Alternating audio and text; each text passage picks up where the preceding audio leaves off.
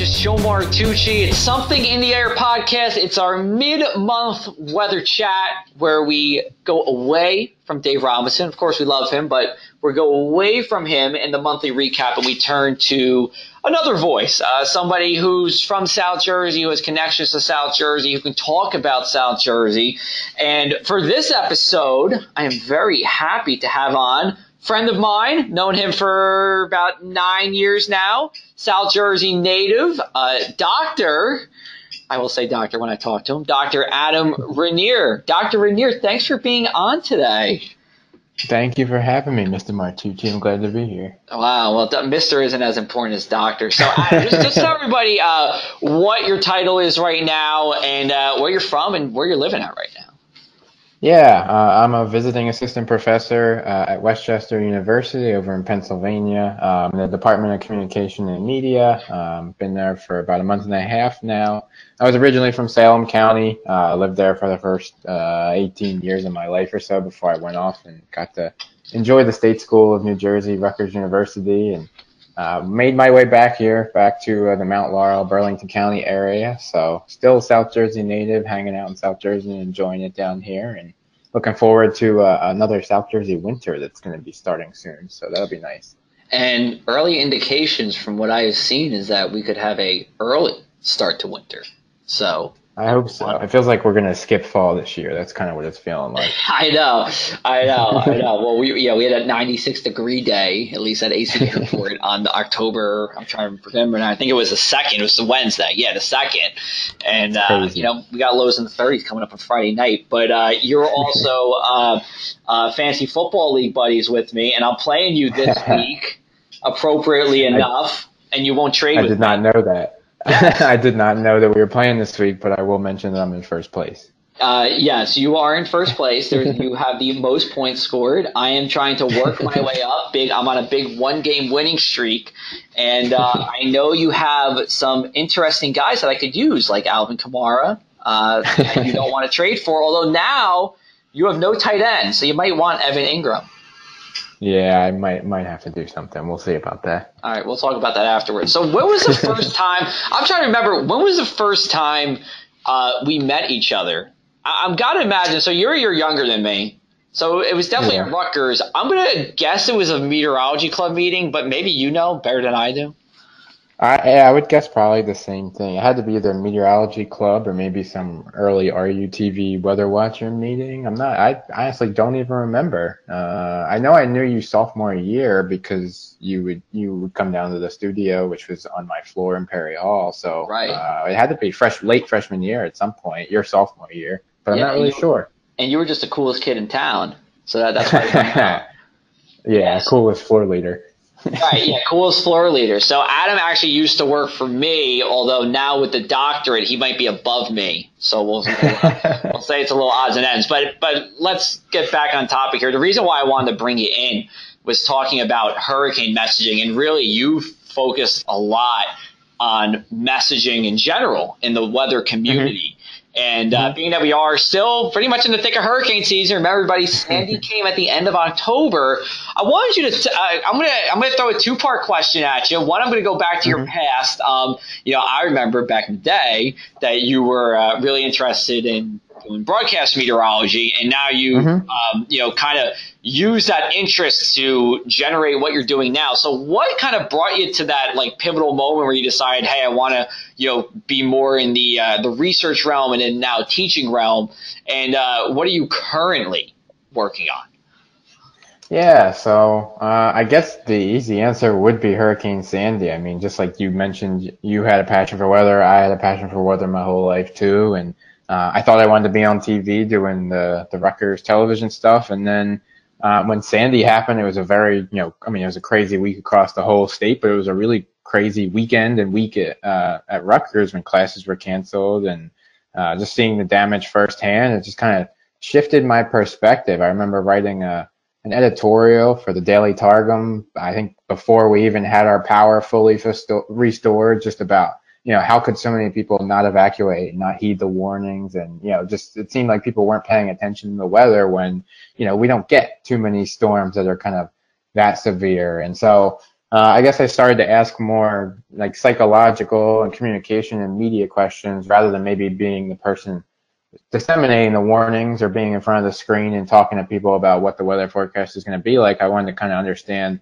uh, the the receiver's perspective, the audience member's perspective, and you know see what they're thinking when they're deciding whether or not to evacuate, and you know what hindrances might potentially uh, keep somebody from evacuating or paying attention to the weather or trusting it or finding the meteorologist's credibility. And so got down this wormhole of, uh, you know, starting to look for grad schools and figuring out how I could combine my journalism and my meteorology experience. And communication with that field, and it's kind of taken off from there. Uh, led me to my. It really was nice because I got to bring it all full circle with my dissertation project. So I got to look at um, whether or not we trust a meteorologist, broadcast meteorologist, more or less based off of their sex and based off of their uh, race. And, um, you know, it was just kind of neat to be able to take things that you see firsthand in the field that occur um, between somebody on TV and the people on social media or the people consuming the media.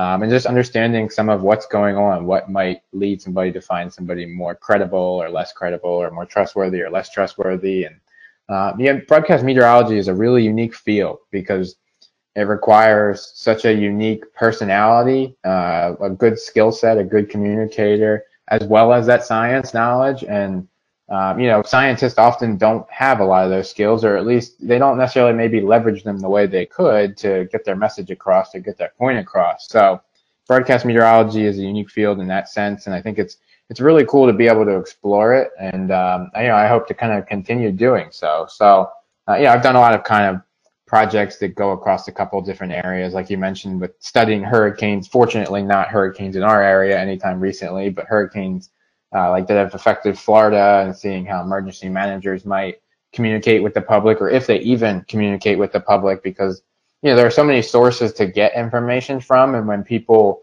can't find the information they want, they'll turn to a different source. And sometimes that second source might not be the emergency manager. It might be, uh, a, you know, a very non-credible blog or just a friend or a colleague or somebody who's not a scientist or whatever. And, you know, we just want to make sure that people are getting their information from the best possible sources and the best possible places so they have the proper information to equip themselves with when they're trying to make, you know, sometimes life or death decisions or decisions with financial ramifications. So, uh, it's been really enjoyable and um, hope to kind of continue working in this area. I've kind of taken a brief lull in my research, just a you know a little bit of a break because I don't uh, I, I worked so hard on my dissertation, just finished up in August, and now I kind of have focused on my teaching, but definitely going to get back into it and you know continue working along the lines of social media and weather and understanding how we have those dialogues and how we acquire information on social media because that's just such a useful tool in today's world as I I know you know because I see you using it so well and so successfully to engage with people in South Jersey. So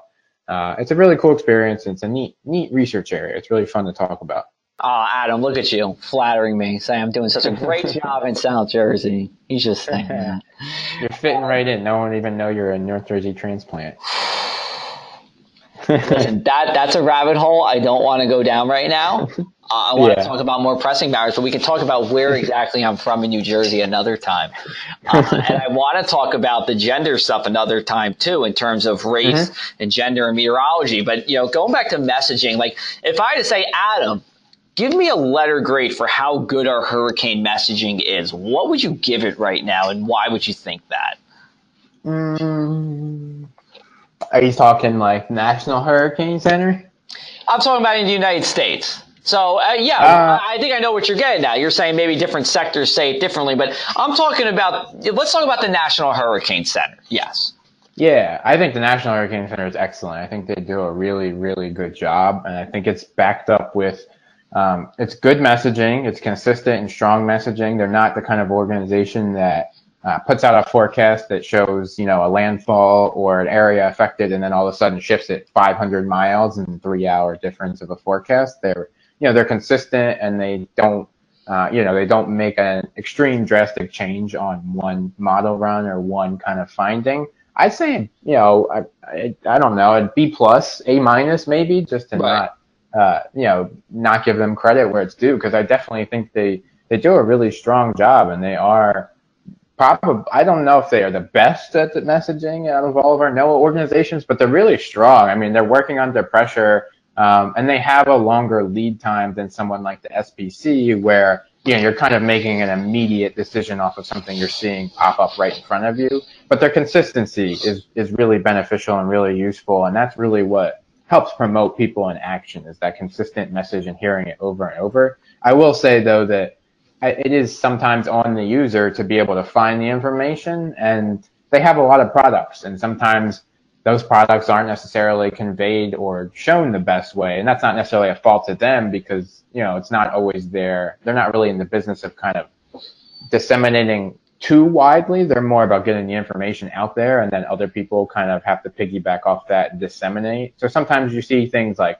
maybe broadcasters take their map and manipulate it or alter it or edit it or you know, do these little things that can lead to some, you know, some subtle confusion in people, and that's just really what you want to avoid. But the National Hurricane Center, as themselves as an organization, definitely, I'll give them an A minus, just not to cop out and say A plus or. right. I mean, there's always room for improvement too, you know. And, Certainly. And I would say I do a good job. And you know, so, some of the main changes that we've seen over the past couple of years.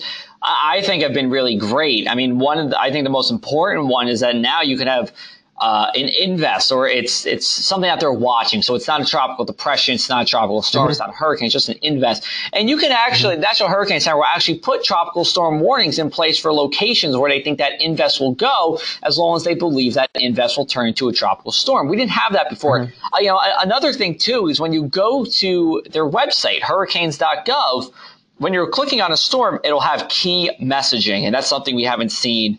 You know, we didn't mm-hmm. see ten years ago either. So you know, I, I, know you weren't specifically involved with it, but what went into that process to get the National Weather Service to, you know, really connect with the people? And touching on something you were saying earlier about why broadcast meteorology is so unique, what you're trying to say is there's a bunch of weather nerds out there who know how to speak weather, but we need to speak lay people's terms uh, for the people to understand. So just kind of tie all that in there.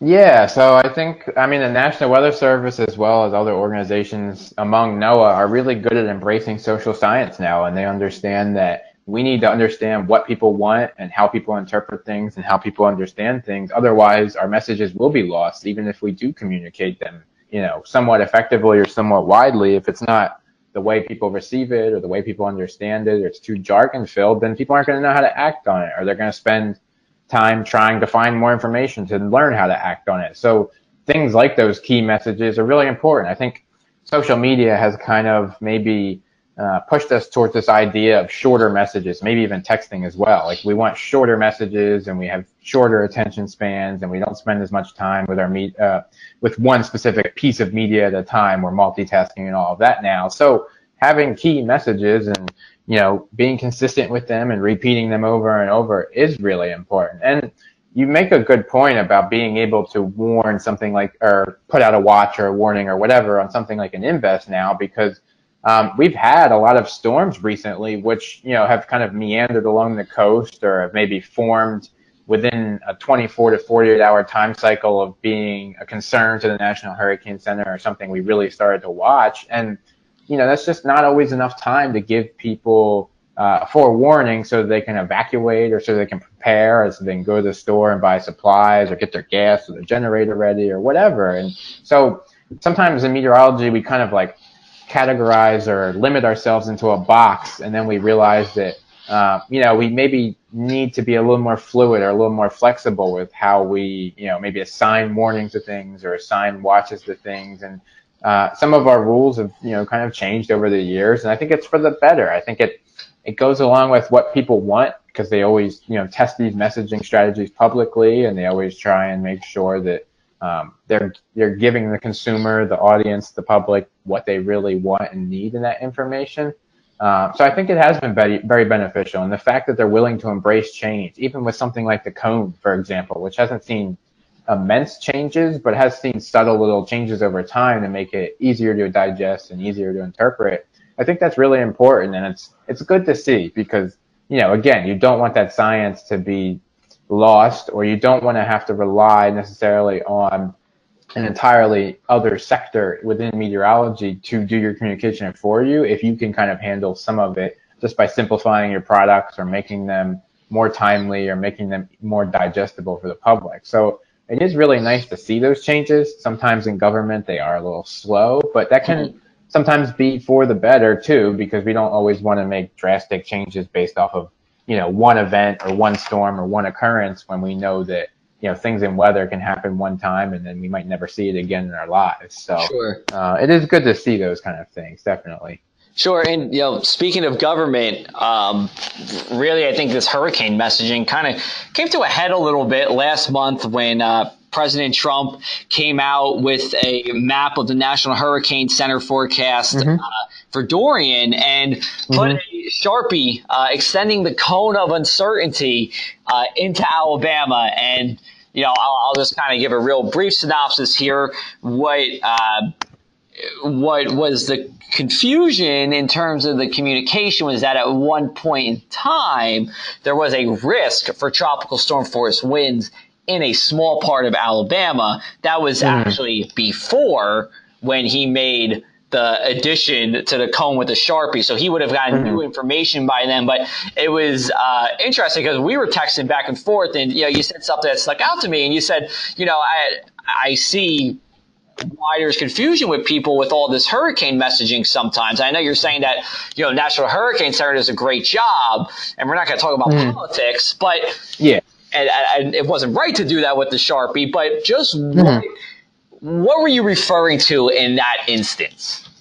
Yeah, there's a lot of products. And I mean, I know the map, and I think I'm sure you do too, to know the map that put the whatever it was, 10% or 20% chance for tropical storm winds into uh, this. Uh, I guess it was in the Alabama, maybe in the Mississippi. I'm not exactly sure, but um, you know, there was.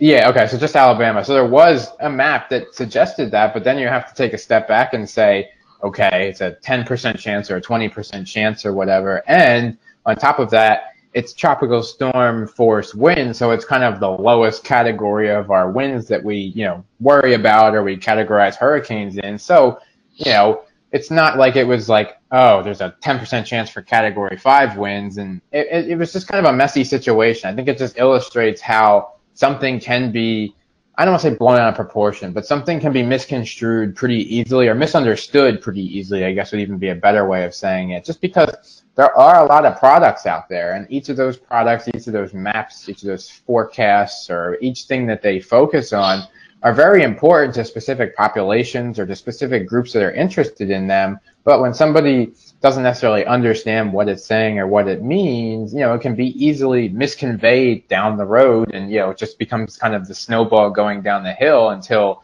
it's kind of too hard to stop and we really can't you know, tell people, no, no, this is what the actual message is, or this is what the actual risk is. And so that's the kind of things that, those are the kind of things you really want to avoid when you're, you know, consistently communicating a message over and over. And I mean, there are other things, yeah, like you said, to get back to the politics of the situation, but it's just disappointing because um, you hate to see it happen to such a strong, credible organization and see something like that happen with an organization that does so well and puts uh, out so many strong forecasts and so many good products because uh, it's not really fair and it's not it's not something you want to see when you know we don't have uh, when you know we need more funding for science and we need more funding for environmental issues and we need more research in these kind of areas and you know you just don't want that narrative to kind of start to build or to have any any water to it for any group of people. So yeah, it's just an it's an unfortunate situation. I'm sure it won't be the last one we have. There's always going to be errors, and maybe it won't be that extreme. But you know, I'm sure we'll see situations in the future where uh, things are misconstrued or misunderstood a little bit, or edited or altered a little bit. It just doesn't lead to the the right downstream effect or outcome. Got it. Got it. And turning things closer to home, being this is a New Jersey podcast, how, how do you feel? you know, are there any differences that whether it's us in the media or with our local National Weather Service offices, should really focus on when we're talking about, you know, inevitably that, inevitably that one day where we do get a tropical system that makes landfall in New Jersey?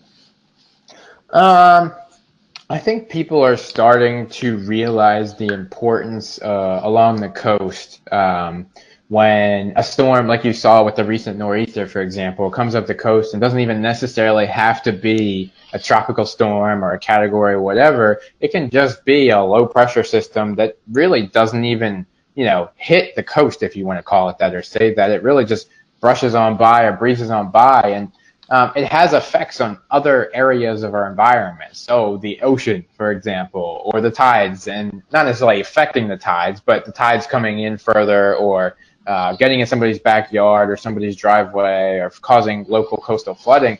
And I think people are starting to see that it's not all just about what's falling out of the sky anymore. Um, and that's kind of maybe the way we used to think about things. And I think this discussion has come up a little bit with winter as well, because we've had um, some recent years where we've had blizzards where they haven't necessarily been the heaviest snowstorms. Like we haven't gotten 25 inches. We might have gotten, you know, 10 inches or something like that. But we realized that there's another impact, the wind, that, you know, is then decreasing visibility. And there's these kind of impacts that are related to each other and play on each other. And we have to start thinking in those impact kind of terms. And I think people are starting to realize that. Um, I think people are starting to realize that it's not necessarily about what is just falling out of the sky. It's about how is this going to impact my specific area, even though it might impact another specific area slightly different. So I think people in our area are starting to really realize that. Um, you know, in the broadcasting industry, definitely in the National Weather Service, in other industries that rely on the weather information.